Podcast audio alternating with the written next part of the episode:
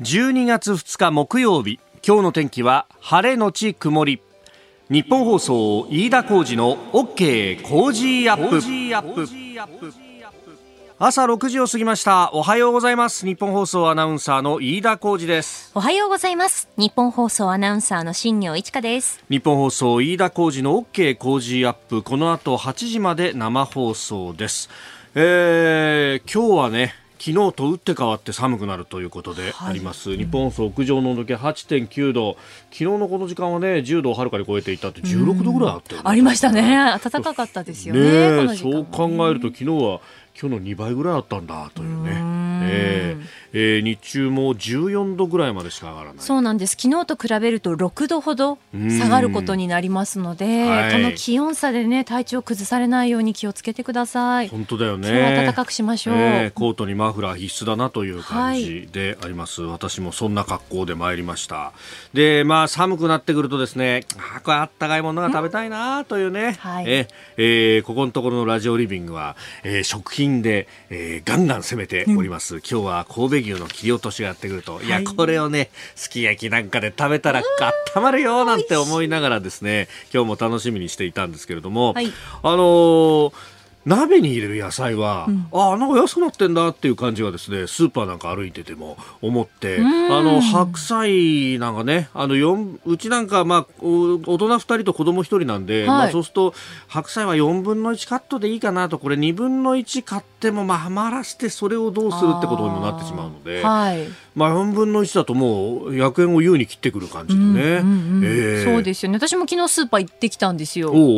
であの昨日はあの家族族と一緒に住んでるんですけど私の料理当番だったので、うん、なるほど。当番デーがある、ね、当番デーがあるんですよ。今日は作る日っていうのがそれでですね今ちょっとレシートがあるんですけど、うん、人参が3本で158円でしたね、うん、おお、うんうん、まあまあそのぐらいかというそのぐらいかなっていうぐらいですよね、ね、あのそれこそ特売になるともうちょっと安くなってきたりとか、ねうん、うちの近所結構あの野菜が得意なスーパーっていうのがあって野菜が得意なスーパーと、えー、あとあの妙な品揃えでお酒が得意なスーパーとかこうスーパーごとにいろいろこうあるんですが。ありますよね特色が。そうそうそう、えー、うちの近所のその野菜の得意なスーパーは、うん、あの特売になると人参がその3本で98円とかで売ったりとか。すごい。この間ほうれん草98円っていうのがあっておお下がってきたなほうれん草なんか一時期250円ぐらいしたからね。一束で。いやそれ考えると学生の勘だなと思ってですね、はい、えー、2束買ってきて茹でてアイスキューブにしたりなんかしたんですがなんかあの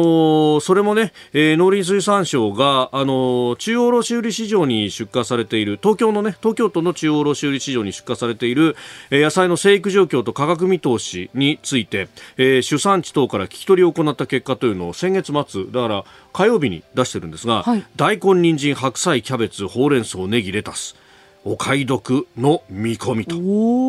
むしろ安値傾向だというようなことが出てまして、まあ、安値だとね、また安値で安値で、えー、産地だとか、あるいは卸の方々っていうのは、じゃあ値付けどうしようかなって、利幅薄いけどねっていうことで、またこうね、えー、そこにガソリン価格の高騰なんていうのが来ると、本当に頭の痛いところではあると思うんですが、はい、まあ、我々庶民にとってはですね、まあ、こういった鍋野菜は、助かるなと。助かりますね。鍋のいいところはさ、うん、失敗がないところでそうですね。何をやってもとりあえずなんとかなると何やっても美味しいですからね。で、我が家流としてはですね、はい、これ番組で何度も申し上げてますが、頭からうどんを入れると。あ、言ってましたね。どんなジャンルでもうどんを入れると。すごいですね。うちすき焼きうどん入るよ。ええー。締めじゃなくて途中からね。締めじゃないんですね。あの、肉一ラウンド終わったら、よし、じゃあ、あのうどん行くかと。えー、で寄せ鍋でもですね、うん、まあ魚肉あたりが一ラウンド終わったらよしうどん行くかと。えしゃぶしゃぶでもですね、はい、肉魚が一ラウンド終わったらよしうどん行くか というですね。とにかくうどんの炭水化物でお腹をいっぱいにする、ね、なるほど、えこれはおそらくあの私の実家のですね、はい、あの母の知恵だったの。あと途中から餅も入るからね。あもお餅は美味しそうですね。これ結局肉以外で腹いっぱいになっててかって話なんだ あれお肉は。そうそうそう。で最終的にはですねあのそうなると締めの雑炊までいかないので締めの雑炊は翌朝というね。そうなんですよ。一粒で二度三度美味しいというね。すごいですね。えー、これで、あの、コストかからずに鍋が楽しめるというね。えー、うちの息子には鍋ってのはこういうもんなんだぞという感じで。えーこれ衝撃を受けるのがですね社会人あたりになって、はい、あのー、宴会とかで鍋をやると、はい、いきなりこう麺類を入れようとするわけですよ。止められますよね。ものすごい勢いで止めると、お前、何やってんのお前 っていうね。あの、ことほどさように教育ってのは重要だなと。そうですね。ね。うん、ええー、鍋はいいぞと。またね、じゃがいもとかがね、ちょっと今上がってるというようなね。確かにそうですね。どうだった？昨日昨日ですね、私肉じゃが作ったんですよ。うん、で、じゃがいもが一袋で298円でしたね。やっぱね、そのぐらいじゃがいもとかね、あと、玉ねぎとか。玉ねぎ。うん。そう、北海道の夏が暑かったんで、生育状況がっていうのをね、えー、聞きますんで、まあその辺ね、うまいことやっていこうと、なんかあの、こういうのやったらいいよっていうレシピがあったらぜひ教えていただければと思います。特にリーズナブルなものを求めております。これから年末にかけては本当ね、大変な予算獲得競争が必要になりますので、ね。えー、本当に、えー、あなたの声を届けますリスナーズオピニオン、えー、この傾向ジアップはリスナーのあなたコメンテーター私田新業アナウンサー番組スタッフみんなで作り上げるニュース番組です、えー、ぜひメールやツイッターでお寄せください。番組開始の前はねあの深夜に起こった地震についてのツイートが多かったですね、はい、えー、震度4を最大震度4を観測した地震茨城県の北部が震源だったということでありますけれどもね、えー、うちもあの自分たちが揺れに感じるよりりも前に飼っている犬が吠え出してですね深夜に。なんだと思ったらガタガタガタってきてやっぱそういうの感じるんだなというふうに思った次第であります。震源地茨城南部震源の深さ60キロマグニチュード5.0という地震でありました、はい、えー、津波の心配はないということであります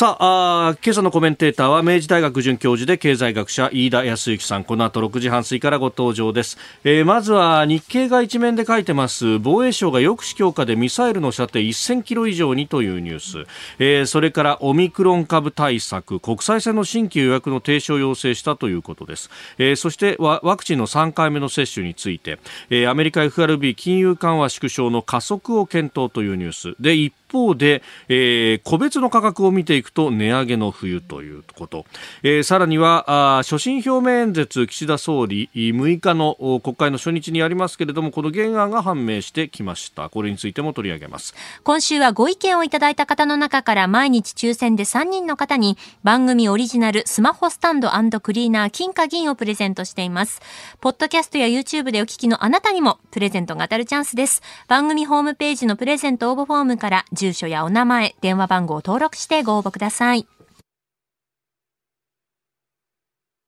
ここが気になるのコーナーです。スタジオ長官各紙が入ってまいりました。えー、今朝もね、あのー、新型コロナオミクロン株、日本に到着する国際線の、えー、航空便に関して新規予約を停止するよう、す、べ、ての航空会社に政府が要請していると、まあ、あの、所管は国土交通省ということになりますが、えー、これが各紙一面トップという感じですね。後ほど、飯田康之さんとこのニュース深めていきますが、えーー、朝日、毎日、読売、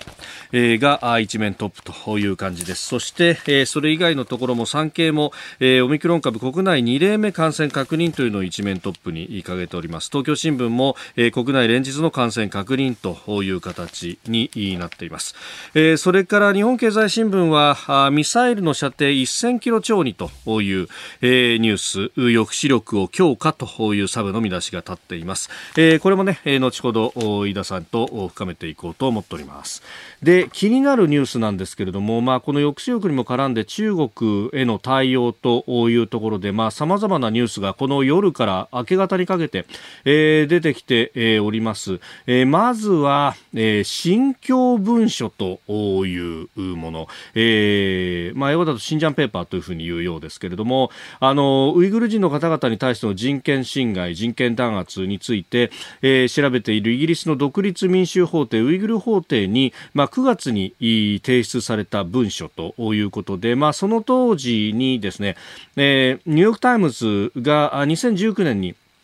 同じ文書について、まあ、リークされたところを報じていたんですけれども、その時は全体を報じていなかったと。で、今回全体が明らかになってきたということで、これがちょっと、えー、話題になっています。というのも、その中で、えー、まあ、北京の中国共産党の中央がですね、指示を出して、で、それを、に基づいて、えー、地元の新疆ウイグル自治区の、えー、共産党組織などが、まあ、組織だって、えー、大量の収容だとか、強制労働だとかということをやっているということ、その一連の意思決定の流れというものが、えー、発言記録が含まれているのであるということが、えー、複数のアナリストが指摘をしています。まあ、この話、えー、このウイグル人の方々の弾圧についてというのは BBC がね、かなり、えー、走って、えー、報じているところもあり、また、あ中イギリス、ロンドンにいる、えー、中中国の大使を生放送で呼んでですね、こういう証拠の写真があるんだけど、あんたどう思うんだというような、えー、ことをつ、えー、問い詰めたりとか、まあ、様々な形で、報じておりますけれども、まあ、その BBC の報道などではですね、うん、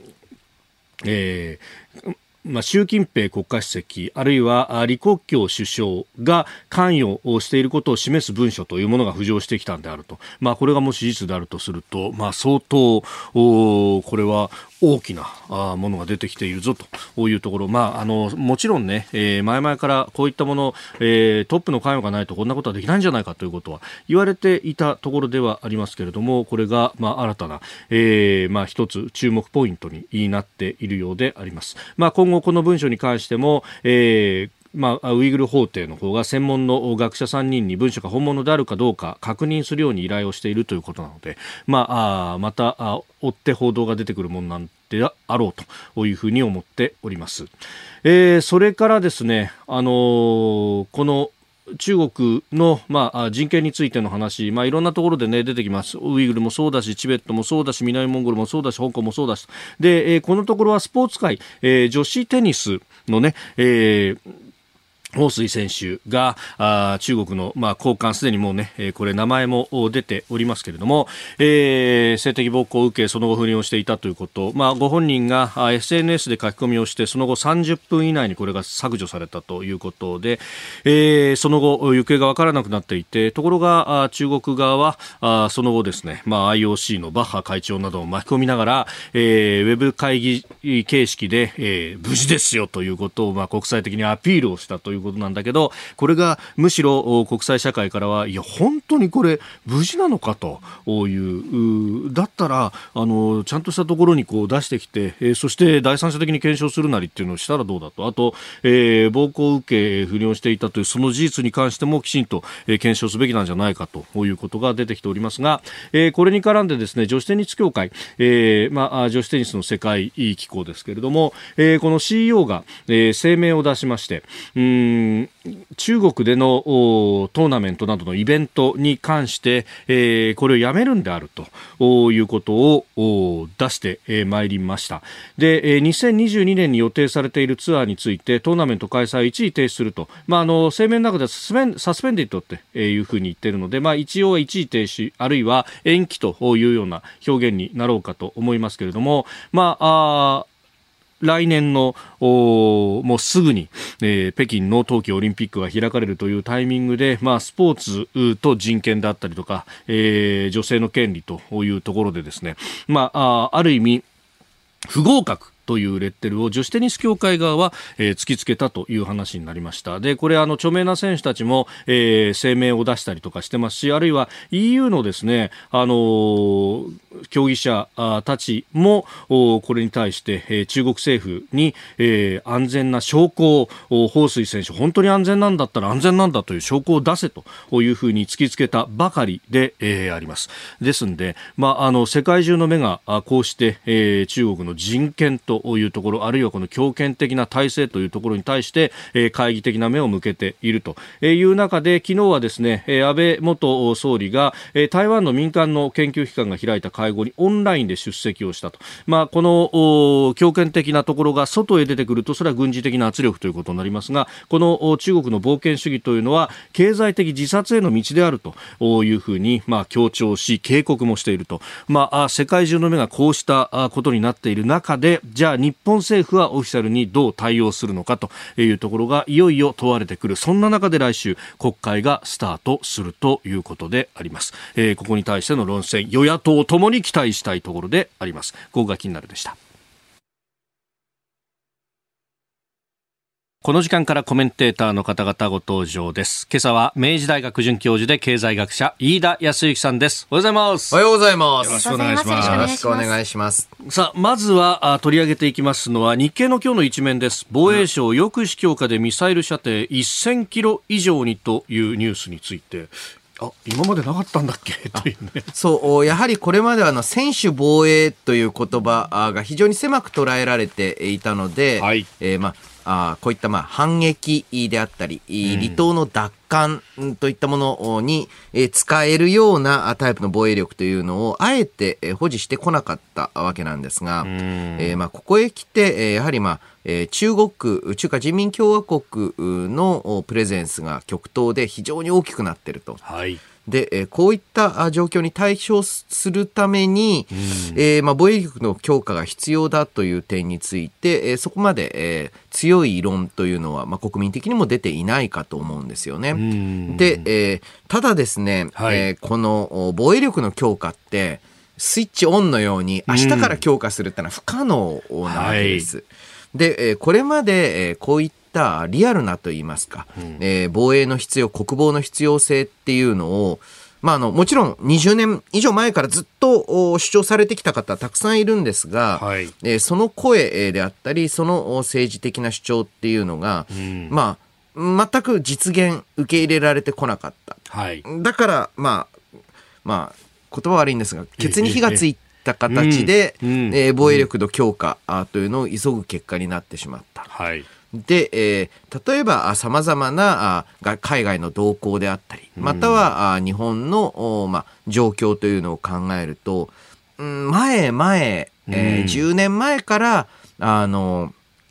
まあ進めていかなければいけない。10年、はい、20年前から準備しなければならない。これってまあ防衛だけじゃないはずなんですよね。うんはい、何かあその、えー、日本の政策自体が、ええ危機が本当に目の前に迫らない限り動いてこなかった。あそのツケというのはあこれからまあ追っていかざるを得ないのかなと思います、えーまあ、この記事の中でもね、えー、ミサイルの射程1000キロ超にと書いてますが20年代後半に配備ということなんで、うん、実際はあと、まあ、少なくとも5年以上はと。うん6、7年はかかるということになってしまいますね。で敵地攻撃能力についても、はい、やはりですね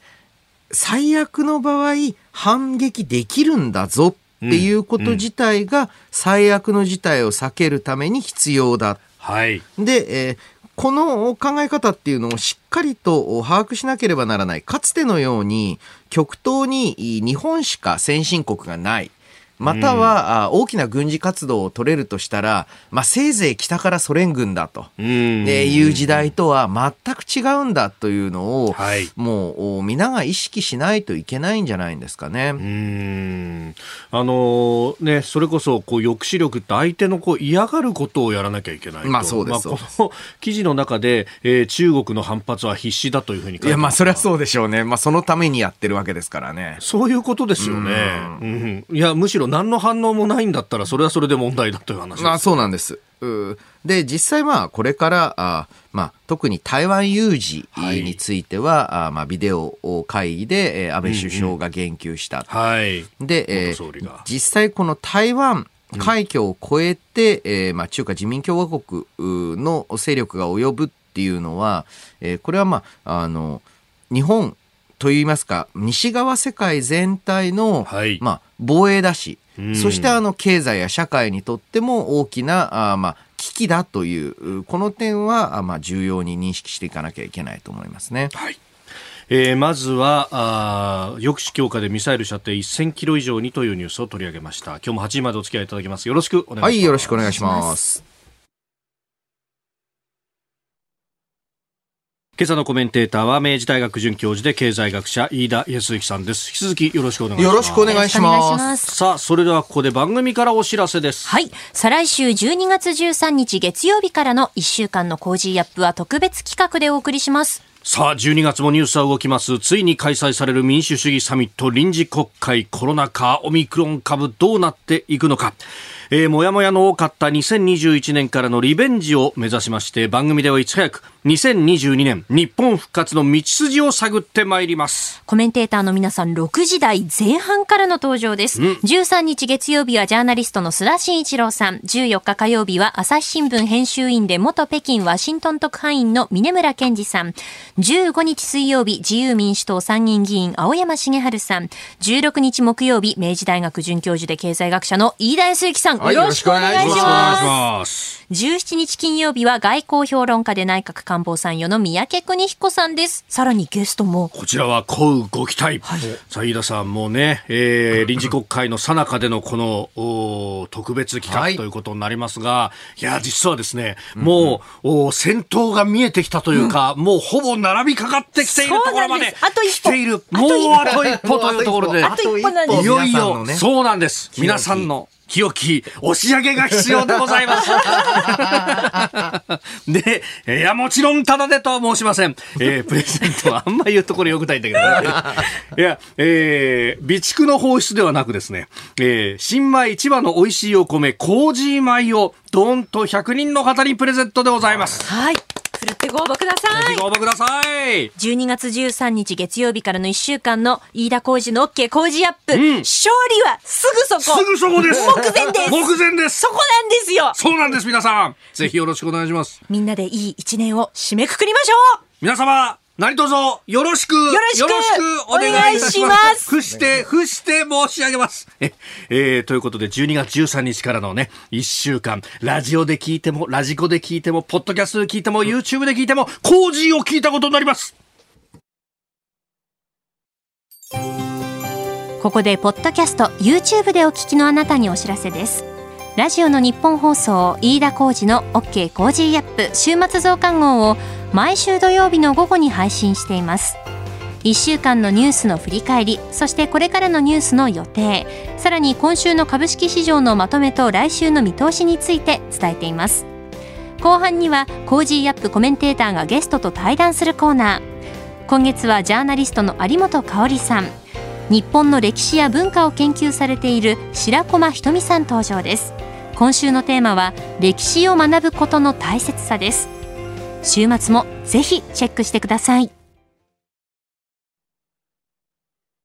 12月2日木曜日時刻は朝7時を過ぎました。改めましておはようございます。日本放送アナウンサーの飯田浩二です。おはようございます。日本放送アナウンサーの新業一華です。あなたと一緒にニュースを考える飯田浩二の OK 工事アップ。次第もコメンテーターの方々とニュースを掘り下げます、えー、今朝は明治大学准教授で経済学者飯田康之さんです。改めましておはようございます。おはようございます。よろしくお願いします飯田さんには番組エンディングまでお付き合いいただきます。では7時台最初に取り上げるニュースはこちらです。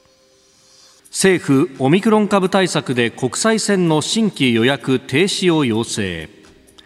国土交通省は昨日新型コロナウイルスの新たな変異株オミクロン株の感染拡大の水際対策として日本に到着するすべての国際線の新規予約受付を12月末まで停止するよう国内外の航空各社に要請したと明らかにしました。海外にいる日本人も対象となります。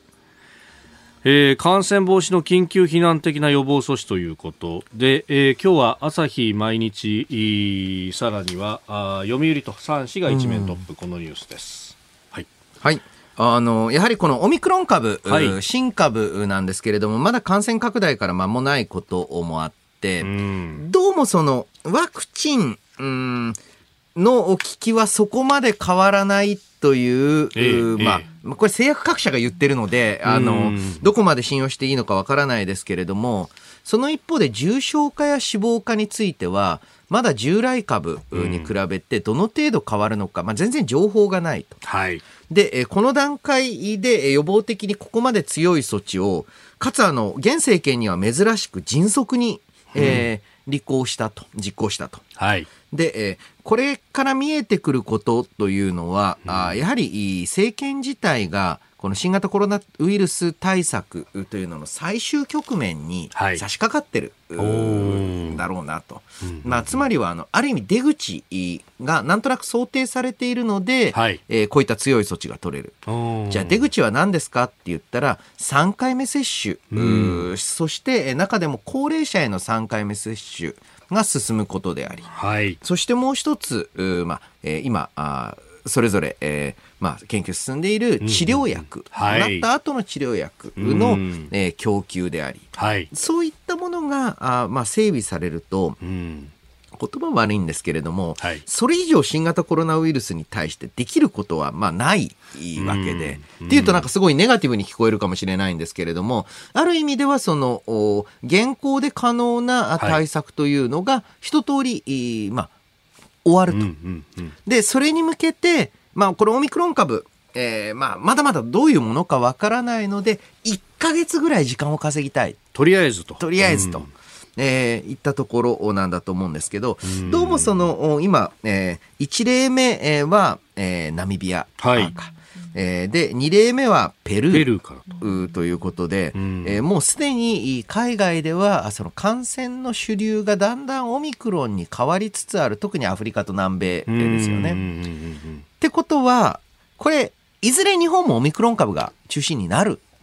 わけです。はい、で、えー、このオミクロン株中心になっても重症化死亡が防げるということが分かれば、まあ、あの従来株に比べて特殊にことさらに心配するべきものではないっていうのが今のところの情報から考えられるところかもしれないですね。であのアメリカでもね1例目が出たということが、うん、まあ、報じられておりました。でそれに関連してロサンゼルス近郊にお住まいの敏郎さんという方がメールくださいましたがカリフォルニアでもオミクロンの最初の事例が見つかったとのことでアメリカ入国の際今まで 3, 3日前までの陰性証明で良かったものが1日前まで24時間前までと厳しくなりましたというふうに、えーまあ、各国、ね、対応を変えてきていると。そうですね、うん、でもアメリカだとか、まあ、ヨーロッパもそうですけどもともとデルタ株がこう、うん、わーっとこう広がっていたところですよね、うそうするとデルタとオミクロンとどっちが強いんだみたいなことが今後起こってくると。まあ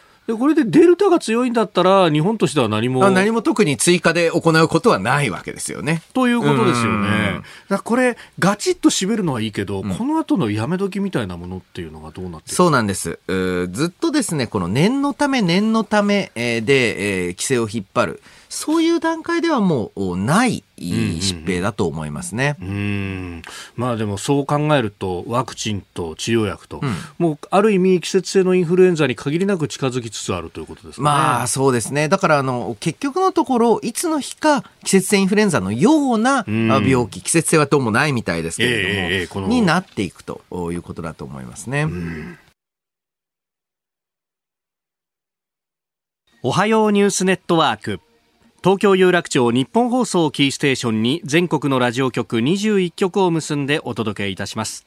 おはようございます。日本放送アナウンサーの飯田浩二です。今朝のコメンテーターは明治大学准教授で経済学者の飯田康之さん。取り上げるニュースはこちらです。コロナワクチン3回目の接種。昨日から医療従事者対象に開始。新型コロナウイルスワクチンの3回目の接種が昨日12月1日から医療従事者を対象に始まりました。政府は12月中に医療従事者104万人を対象に接種を進め来年からは高齢者や一般住民への接種も本格化させる方針です。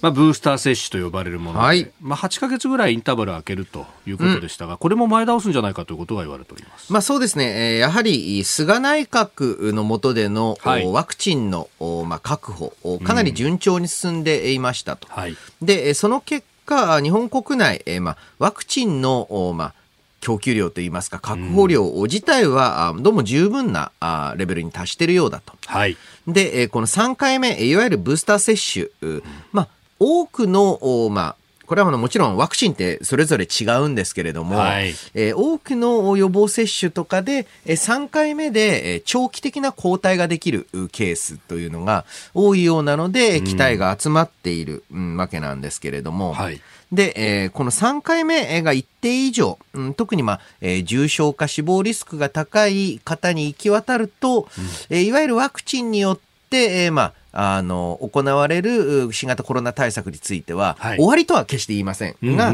まあ、一段落するという感じにはなっていくんじゃないかなと。うん。まあ、特に、ね、医療従事者に関しては早めに、うん、それこそ今年の2月、3月あたりから、はい、えー、先行で接種が始まっていたのでまずはというところですし、うん、まあ、医療崩壊等々考えるとここをまず押さえておくというのは大事ですよね。そうですね、えー、そしてこの段階になってくると、はい、徐々にですね、えー、ワクチンを打つのは何のためか。というのを一度見直していく必要があると。えーまあ、ワクチンを、まあ、打つ大きな理由2つあります、はい、1つは、えー、感染拡大を防ぐため。でもう1つは自分自身の重症化を防ぐため、はい、これまあインフルエンザワクチンだって同じなんですけれども、はい、さてこれのうち今後どちらを重視していくのか。あというところで、えー、例えばですね、えーまあえー、若年層における副反応の割合等を見てみると、うんはい、えー、まあ、徐々に徐々にその感染拡大を防ぐためのワクチン接種という考え方から、その自分自身の重症化を防ぐまあ、重症化を防ぐ必要がある人に万全にワクチンが供給されることを重視したワクチン戦略というのに変わっていく。えー、こういった、まあ、節目、まあ、3回接種が一定以上進むと、はい、さて、えー、若者ってワクチン打つ必要あるんですか？っていう話、これはね、議論するべきですし、さらには子供へのワクチンについても、はい、さてそれってどのぐらいの費用対効果あるんですか？っていう議論をしていかなきゃならない。今メディアで、えー、ワクチン、えーワクチン頑張ろうもっとみんな打とう以外のことを言うともう袋叩きに合うんですけれどもさて、えー、確かに私もね、えーまあ、いわゆる感染が、はい、えー昨年の第5波のように拡大している中で、はい、えー、接種を進めていく、まあ、それはまあ必要なんだろうなと。で、えー、一定以上の今だと大体、まあ、8割弱。そうです、ね、でこれでかかった人を、まあ、気づかずにかかってる人まで含めると、えー、えプラス5%で、まあ、優に80%を超える方が現在抗体を持っている状態だと。で、これ3回目、えー、進んでいくと、なおさらその、まあ、効果というのはあの高まっていく中で、うんそろそろ、はい、みんなやりたくない、えー、叩かれるから分かってるから医師側もやらなければ経済学者たちはあんまりやらないんですけれども、うん、費用対効果の話していく時期近づいてる気もしますね。えー、そして2つ目こちらのニュースです。アメリカ FRB 金融緩和縮小加速を検討アメリカの FRB 連邦準備制度理事会のパウエル議長は11月30日に開かれた上院の議会証言で市場に大量のお金を流し込む景気刺激策量的緩和の縮小ペースを早める考えを明らかにしました。パウエル議長は物価高について一時的としてきた従来の見解に関し撤回が適切な時期だとしインフレリスクの高まりに対して警戒感を示しております。まあ、アメリカの場合は月次で6%ぐらいの物価上昇が見られるというところで、うん、まあ、一時的とは言えないというふうになってきた、うん、これ結構市場も揺らしてますね。あそうですね、ね。えー、実は先週ぐらいの段階からですね、このオミクロン株警戒で、この利上げのペースが弱まる、または先送りされるんじゃないかというのが、はい、えー、まあ、まことしやかにというか、うん、えー、まあ、予想されてきたわけなんですけれども、はい、この、えー、まあ、なんと言いますか、このいわゆる財政政策、金融政策のようなマクロ経済政策っていうのは、はい、まあ、物価を見て、えー、うん、まあ、決めると。要はですね、えー、需要不足だから財政金融で支えるわけですよね。で、支えて、えー、この需要が今度供給を上回ってくるとインフレになる。はい、だから政策が効いてる状態っていうのを見極めるにはインフレ、えー、見る必要がある。じゃあそのインフレを予想するには何を見ればいいかって言ったら雇用を見ればいい。で、えー、今回は先週来のオミクロン警戒で、オミクロン株警戒で、はい、えー、まあ、マーケットが揺れていたので、いえいえ予定通り、ある意味予定通りちゃんとテーパリング、量的緩和の縮小をやりますよ。はい。っていうのをアナウンスしたわけですが、ええ、焦点は明日なんです。うん、12月3日。うん12月3日にアメリカの雇用統計が発表されます。で、この雇用統計に陰りが見えてると、はい、いやいや、やっぱりまだちょっとオミクロン株心配だし、えまあいろいろ問題もあるので、少し慎重に慎重にっていう話になるでしょうし、はい、えー、明日の、えー、まあ、えー、雇用統計が、まあまあ、ほどほどいい数字だったらば、えやはりテーパリング、つまり量的緩和の縮小に粛々と向かっていくというシナリオになると思います。うん。まあこれ、まあアメリカの場合はそれだけ経済対策も相当大きなものを打ち、うんうん、で、あの、需要も回復してきてるっていう、うん、まあそこが日本とは違うところですかね。まあそうですね。えー、コロナ以降、てか実は以前からなんですけれども、はい、アメリカは財政政策、政府が公共事業等でお金を使いますよ、給付金出しますよっていう財政政策と、うん、金利を低く抑える、またはマネーをたくさん市場に供給する。うん、この二つの、まあ、経済のアクセルを踏むときは同時に踏むし、えー、ブレーキかけるときは同時にブレーキする。っていう、比較的メリハリが強い、まあ、政策が取られる傾向があった。と。ころが日本の場合はですね、はい、えー、これも1980年代からなんですけれども、財政でアクセルを踏むと、少し金融はブレーキ気味に、はい、金融吹かすと財政はブレーキ気味にって言って、えー、この本来であれば同じ方向を向いてるべき財政政策と金融政策が交互に踏まれるんですね。ええ、で、えー、これは私自身最初は、えー、まあ、あの、慎重な、えー、政策姿勢の表れなのかと思っていたら、なんかですね、はい、うん、ちょっとこれざっくりした話なんですけれども、片っぽが頑張ってやってると、片っぽがサボるっていうのが、はい、その、日本の政策機関の癖なんじゃないかと。なるほど。いや、それはだから金融がこれだけ頑張ってるんだから、うんうんうん、まあ、財政は多少締め切りでもいいよね、みたいな。あうちはそんなやんなくてもいいんじゃないのかと。そう。で、財政が頑張ってると、金融政策は、ああ、やっとうち、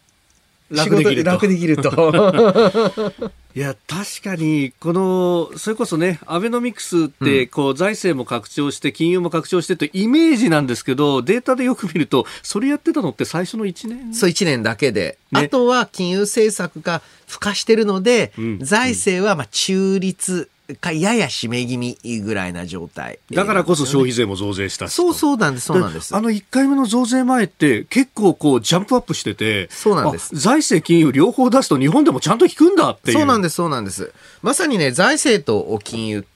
両方やるならやらないといけない。で、えー、それはね、やはり歴代日本の政権の自信のなさあかもしれませんし、はい、もしかしたら組織的なあ癖なのかもしれないと思うんですよね。いや、あの、安倍元総理にインタビューをしたときに、うん、いや、安倍さんほど強い政権だったら消費税だってやめることできたんじゃないですかと。それで付加していったらどんどん上がるって分かったじゃないですかって言ったら、そうは言っても、党内にもいろんな人がいるし、まあね、総理大臣つってもなかなか全部が全部できるわけじゃないんだというニュアンスのことを話していて、そういうこう、がんじがらめみたいなのがあるのかな、この国にはと。うん、まあ、あの、総理の権力って、えー、確かにそこまで強くはないわけですよね。えー、そこがまあ大統領制との違いなんですけれども、はい、そういった中で、やはりまあ安倍政権、菅政権と比較的明確なビジョンを打ち出す政権続いた。えーえーさあじゃあこの中岸田さんはどうするのか、はい、注目ですよね。まさにそれが来週の月曜日、はい、所信表明でありというところで問われていくのかというところです。えー、この時間経済学者明治大学准教授飯田康之さんとお送りしてまいりました。日本放送でお聞きの方この後も飯田さんにお付き合いいただきます。以上おはようニュースネットワークでした。今朝のコメンテーターは明治大学准教授で経済学者飯田康之さんです。引き続きよろしくお願いします。よろしくお願いします、えー、続いてこの時間は教えてニュースキーワードです。値上げの冬昨日から12月となりました。今月また大手電力会社とガス会社がすべてで値上がりしております。電気ガスの値上がりは4ヶ月連続です。さらに砂糖や食用油小麦粉などの食品も値上げとなりましてこの冬は家計への負担となる値段の高騰が続きますと。まあ物価というよりは個別の価格の部分で上がっているところがあると、はいまあ、さらに言うと、日本の場合、これ、輸入品が原因です。はい。で、えー、輸入品の価格が上がると、うん、それが家計を圧迫するので、はい、え国内の商売については、むしろ需要が減るんですね。えー、例えば、まあ、皆さんもガソリン価格が上がったら、はい、そっちでやっぱちょっとお金使わざるを得ないので、えー、服買うのを控える、外食を控える、なので、えー、これあの、なかなか理解いただけないんですが、はい、えー、こういった輸入品の価格が上がっている時には、国内の物価は下がる傾向があります。逆の関係になってそうなんです。ですからこれデフレの危機なんですね、このインフレは。とってもわかりやすい、わかりにくい。うんうん。でも数字見ると確かに、うん、あの、この間発表されたばっかりの消費者物価指数でも、うん、生鮮とエネルギーを除いた総合だとマイナス0.7になそうなんです。みんな、あの、なんでこんなに物価上がってるのに、物価下がってるなんて言うんですかって言うんですけれども、輸入品の値段が上がると、と、国内では、国内で物を作ったり、えー、サービスを提供したりしている人にとってはデフレ圧力なんです。うん、これ、そうなると、なんか、目先、いろんなものの価格が上がってるのにデフレになって不景気になってそうなんです。非常にまずい。はい。で、その大きな原因が、あまあ、えー、石油価格の高騰にあると。はい。これは間違いないんですが、うんうんうん、なぜそんな、あまあ、石油価格の高騰から影響が大きいかというと、はい、まあ、一つはもちろん物流にコストがかかるようになる。うんというのもあるんですが、もう一つ電力料金について言えば、はい、原発の再稼働が進んでいないからなんですね。で、えー、日本国内まだまだ稼働原発非常に少ない状況が続いています。はい、そうするとですね、エネルギーショックが起きたら値上げ、えー、するのは仕方がないと。で、えー、これはあの今後の再原発再稼働の方針にも関わってくるんですけれども、はい、どんなに再生エネルギーの普及を急いだところで、再エネは、えー、火力以上に、原子力とか火力以上にもっと不安定ですから、えまあ、時々原子力、脱原子力ってことは、はい、えー、結構な頻度でこういうまあ電力価格の高騰っていうのを食らう、まあ、その覚悟込みなのかどうかっていうのが、まあ、確かにね、その原発は反対再生可能エネルギーがいい、エネルギー価格上げるなっていうと、うんうん、なんとなく耳障りが良いので、そうですね。聞き流してる限りは、いいコメントだな、みたいに捉えられがちなんですが、うん、うん、待ってくれと。なんでそんなに原、あの、電気価格が上がったり下がったりするんですか？と。それって、えーまあ、今回の場合で言うと、火力発電に頼ってるからでしょうとか、えー、原発稼働させて、まあ、火力っていうか、まあ、今回のガスですけれども、はい、えー、原発というベースロード電源を書いてるからでしょうと。じゃあ次、そのベースロード電源というのを確保するためにどうするんですか？方針は2つあります。はい、1つはもちろん原発。もう1つは石炭火力をどうするか。はい、えー、こういった、まあ、あの不都合な問題からあずっとやっぱり、えーまあ、メディアだけじゃなく実は政治家も逃げてきたんですよね。これ結局3つ3歩並び立たないってことですよね。そうですそうです。ですから、えー、もう価格がガンガン動くのを、はい、しゃあねえって諦めるか、るかうん、原発使うか、うん、石炭火力を、まあ、特に日本の石炭火力は比較的、はい、えー、石炭発電の中では CO2 排出少ないので、うん、石炭火力に、えー、振っていくか。さあどっちなんですかと。このどれもとら批判するっていうのはそれはなしだぜ。っていうふうに思うんですよね。でまあねそう考えると本当どれか取らなきゃなんないし、うん、でかつその技術的な面とかの発展を考えると、うん、これねじゃああの何もやらないってことになるともうそこから先 それこそ後からもう一回じゃ原発やりますって言ってもその時の技術がありませんってことに当然なってしまうんですよね。そうなんですよね。でもう一つやはりですね、うん、国際的な物流コストの上昇というのが、食料品にも効いてきています。で、えー、今あの船賃非常に高くなってるし、はい、そもそも船の確保が難しくなってるって言われている。はいそうすると輸入品の値段は上がっていってますし、まあ、さらにはですね、えー、これより中長期的に見ますと、はい、日本対して経済発展してません。んで、えー、海外途上国華々しく発展しています。はい、そうするとだんだんと途上国から調達している食料品、えー、例えば、まあえー、冷凍鶏肉とかね、えー、これタイが大産地ですけれども、はいえー、そういったところからのの値段は長期的にも上がっていくんだと。そういった中でじゃあ日本の食と農というのをどうしていくのか。今までのようにとにかく世界中で一番安いところを探してきて、はい、そこから冷凍したものっていうのを食べるっていう、で、とにかく安いことを最優先した食と脳の関係っていうのを、僕はいつまで続けるんだろうって思うんですよね。で、えー、やはりですね、はい、食文化っていうのは、まあ、確かにね、安くて美味しいものっていうのは素晴らしいと思いますよ。ええ、だけれども、え、ある程度値傘でも、値傘、つまり、えー、値段が高くても、うん、まあ、よりまあ、美味しいものをとか、あとは各地域、農作物豊富な地域であれば、どういった形で地産地消をしていく地域で、はい、いわゆる経済循環回していくのかっていう、えー、こういうビジョンを持って食を考えていかないと、まあ、短期的にもね、物流コストが上がったから、えー、冷凍食品が高くて困ってます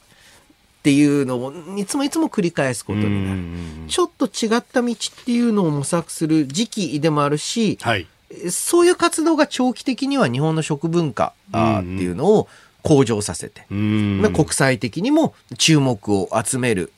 えーまあ、遠回りなようなでいて、えーまあ、唯一近道でもあるんじゃないかなと思うんですよね。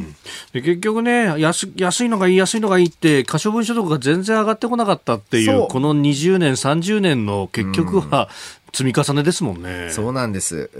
で、正直ですね、日本の外食産業、サービス産業、頑張りすぎて、徹底的に競争をした結果、この低付加価値状態になっている。その問題点も認識するべきですよね。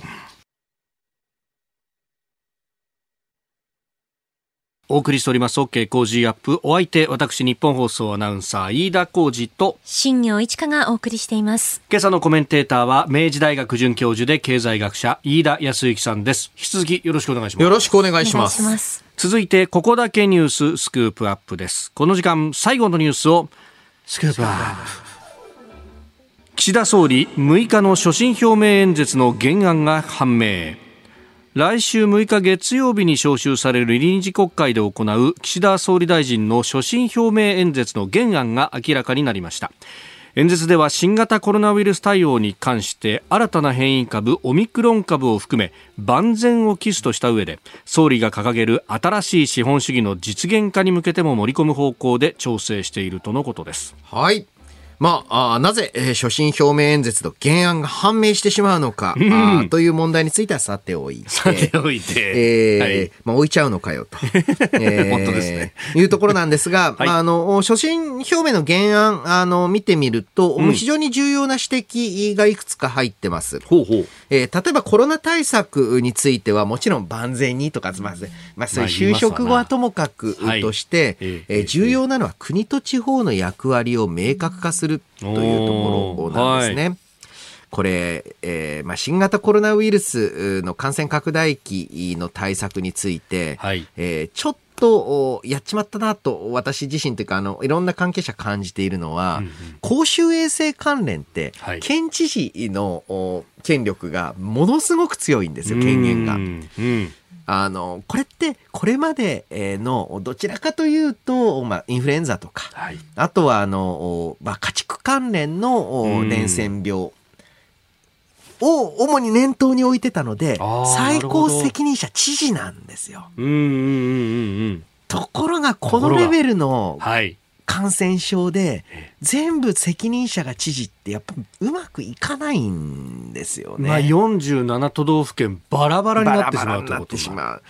なのでちょっとやはりこういった特殊な災害、まあ、もうもはや災害ですよね、えー、のような疫病については、指揮命令系統というのは少し考え直さないと。だって、えー、一番、まあ、今はもう進んでますけれども県を超えた、はい、えー、病床の確保、だってえー、住んでいらっしゃる地域によっては、隣県の方がよっぽど近いって人たくさんいるわけですよ。近くて大きな町があるね、県境越えたところにあるっての多いですよね。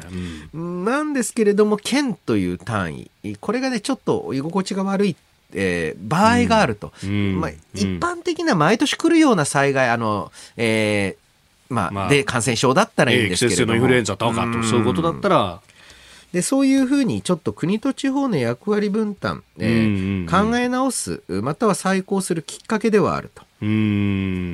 で、そして外交安全保障についても、はい、一個やはりポイントは、ええ、敵地攻撃能力を含めた選択肢を排除せずに現実的に検討すると。はい、で、えー、この敵地、敵基地攻撃能力というのを持っていることが抑止力として働くという姿勢を明確化する。これは、えー、まあ、やっと来たかというところではあるんですね。えー、まあ、二つ褒めました。はい、まあ、こっからなんですけれども。こっからなんですけど。えー、相変わらずですね、その経済政策についての具体的な、はい、あまあ、姿というのが見えてこない。補正はよく真水30兆円、まあ、つまりはあの実際の財政支出が30兆円規模、これギリギリの合格ラインなんですけれども、なんとか押し戻しましたが、どうもですね、えー、岸田内閣全体を見ていると、財政、金融政策の発動について、はい、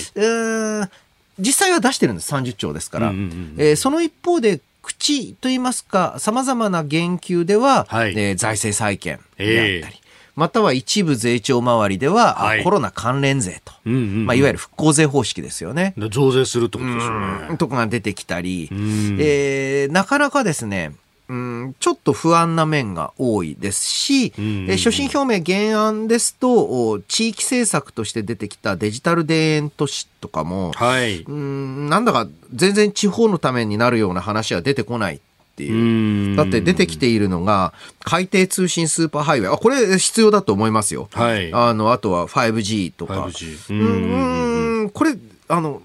な、これな、なんでってこっちは分かっていて、ええ、要はですね、このデジタル田園都市国家構想っていうのを、はい、まあ、総務省さんの方に、えー、投げた、まあ、投げてるので はい、で、総務省さんとしては、え、総務省っていうのは、旧自治省と旧郵政省。その中で総務省的に今、興味関心の中中心は、はい、海底通信スーパーハイウェーとか、ハイウェイとか、えー、まあ 5G, 5G とかの、どっちかっていうと通信の方なので、なんかデジタル田園都市で地方って言ってんのに、はい、やたらと情報通信系ばっかり出てくる、ね、確かにそうですね。だから、なんか、具体的に何が変わるんだろうねっていうところが、うん、まあ、新しい資本主義ってなんだろうとかいうのも含めて、出てこない。スローガンばかりが見えるっていう。そしてあの具体的なところは、これは地方地域活性化っていうより、いやまあ、もちろん日本全体として取り組まなければならないところなんですけれども、今では総務省さんの中で、えー、やりたいのはどっちかっちゅうとこっちに軸足があるのねってことだけがわかる、えー、所信表明で、全体としてですね、はい、えー、今は総務省の話にしましたけれども、はい、各省庁の意見を、えー、聞く力っていうんですか、いわゆる。聞く力。聞く力。はい。もしくは、とりあえず、全部足して、えー、まあ、えー、2で割って平均を取って出してくるっていう、ちょっと岸田内閣っぽいところも垣間見られる所信表明原案ですよね。いや、なんか、まあ、これでね、演説の、あの、走行というか、まあ、実際どういうものになるのかっていうのはこれからだとは思いますが、うん、なんかその各省庁の言いたいことが連なっている方式って、昔、その短冊方式なんですね。いろんなところからこうね、要素をこう貼り付けて、うん、で、そこにあの、接続詞だけ入れて、えー、演説を作っていきますっていうのは。各省庁がやりたいことというのを、えー、つなげて、えー、話しますと。なんかね、すごい懐かしいんですよね。あの、実は、そう、あの、もう、まさに新庄さんとかだと、まあ、生まれてはいたか、あの、生まれては、うん、あの、いわゆる小泉内閣以前って、うん、えー、自民党政権ってこういう感じだったんですよ。まさにこの短冊方式っていうののオンパレードで、各省、あ、ここは何々省、ここは何々省っていうのが、あ、こっから経産省に変わったなとか、ね、そうそうそうあ、通産省に変わったなとか、あ、ここは外務省入れたなとかっていうのが、うん、こうなんか見えてくるような、こう継ぎはぎだったんですよね。そう、だからなんか、昔っぽいなで、もしかしたら若い人にとってはこれがある意味新しいって思うかもしれないし、えー、まあ、あの、ある程度、年重ねられてる方についても、はい、もうさすがに20年以上前なので、えー、忘れて、えー、おお、あのー、ね、ずいぶん変わったな、みたいな、ね。ずいぶん変わったな、みたいに思われるかもしれませんが、すごく、えー、昔の自民党政権っぽくて、えー、その意味でも、えー、岸田総理の、えー、新しい資本主義っていうのはどこに向かっているのか、えー、興味は尽きないですけどね、まあ、反語です。反語です。これ、うん、あの、とりあえず補正は出したじゃないですか。うん、この後の本予算とか、基礎政権全体を貫くものっていうと。そう。心配してるのは、はい、補正は頑張って出しましたと。一、うん、回財政拡大派の言うこと聞きました。はい。そうすると、次は財政再建派の意見を聞く。っていう、その交互さが、もしね、あの、結構自民党って昔はそういうことやったじゃないですか。はい。あの、やると本当に、その、20世紀的な政権だなっっていうふうに感じてしまう。うん、なまあ、あの、補正はね、頑張りましたよ。あの、まあ、政調会からもだいぶね、はい、あの、突き上げをして、えー、で、そうすると、うんうん、バランスを取りたくなっちゃって、はい、こんだけ拡大派の言うこと聞いたんだから、次は、例えばコロナ増税については、えー、債権派の意見を飲んでくださいと。そしたら、今度は債権派飲んだんだからってやって、えー、党内のパワーバランスを取っていくっていう政権運営ををなんとなく思考しているように感じますよね。スケジュール的にも来年参院選があると、うん、まず本予算で3月までは緊縮でいって、うん、その後補正を打ちますよと、うん、ここで選挙に向けてこれだけ出すんですっていかにもやりそうな感じありますよね。で参院選で、えー、一段落、まあ、参院選負ける、大負けする要素今のところはないんですけれども、安全な数を取ったらじゃあ補正ではこんだけ拡大派の言うこと聞いたんですよと、えー、コロナ国民連帯税についての議論をっていうような、ね、年末の税制改正に向けて。そうそうそう。あれ このブレーキとアクセルのね踏んだり外したりってよくないんじゃないですか？だね でもこうやって交互に交互にやってると確かにね党内のパワーバランス保たれるので政権は長生きしやすいっていうのはあるかもしれない。我々が長生きできるのかなそれ。ああおおなるほど。経済的にという、えー、以上ここだけニューススクープアップでした。このコーナー含めてラジコタイムフリーポッドキャスト YouTube で配信していきます。番組ホームページご覧ください。あなたと一緒に作る朝のニュース番組飯田浩二の OK コージーアップニッポン放送の放送エリア外でお聞きのあなたそして海外でお聞きのあなた今朝もポッドキャスト YouTube でご愛聴いただきましてありがとうございました。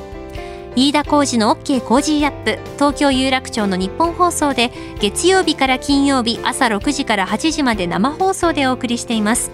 番組ホームページでは登場いただくコメンテーターのラインナップや放送内容の原稿化された記事など情報盛りだくさんです。また公式ツイッターでは平日は毎日最新情報を配信中。ぜひこちらもチェックしてください。そしてもう一つ飯田浩二アナウンサーの「夕刊富士」で毎週火曜日に連載中の飯田浩二の「そこまで言うか」こちらもぜひご覧になってみてください。12月は忙しい季節。ぜひニュースチェックは AM、FM、ラジコはもちろん日本放送のポッドキャスト YouTube でチェックしてください。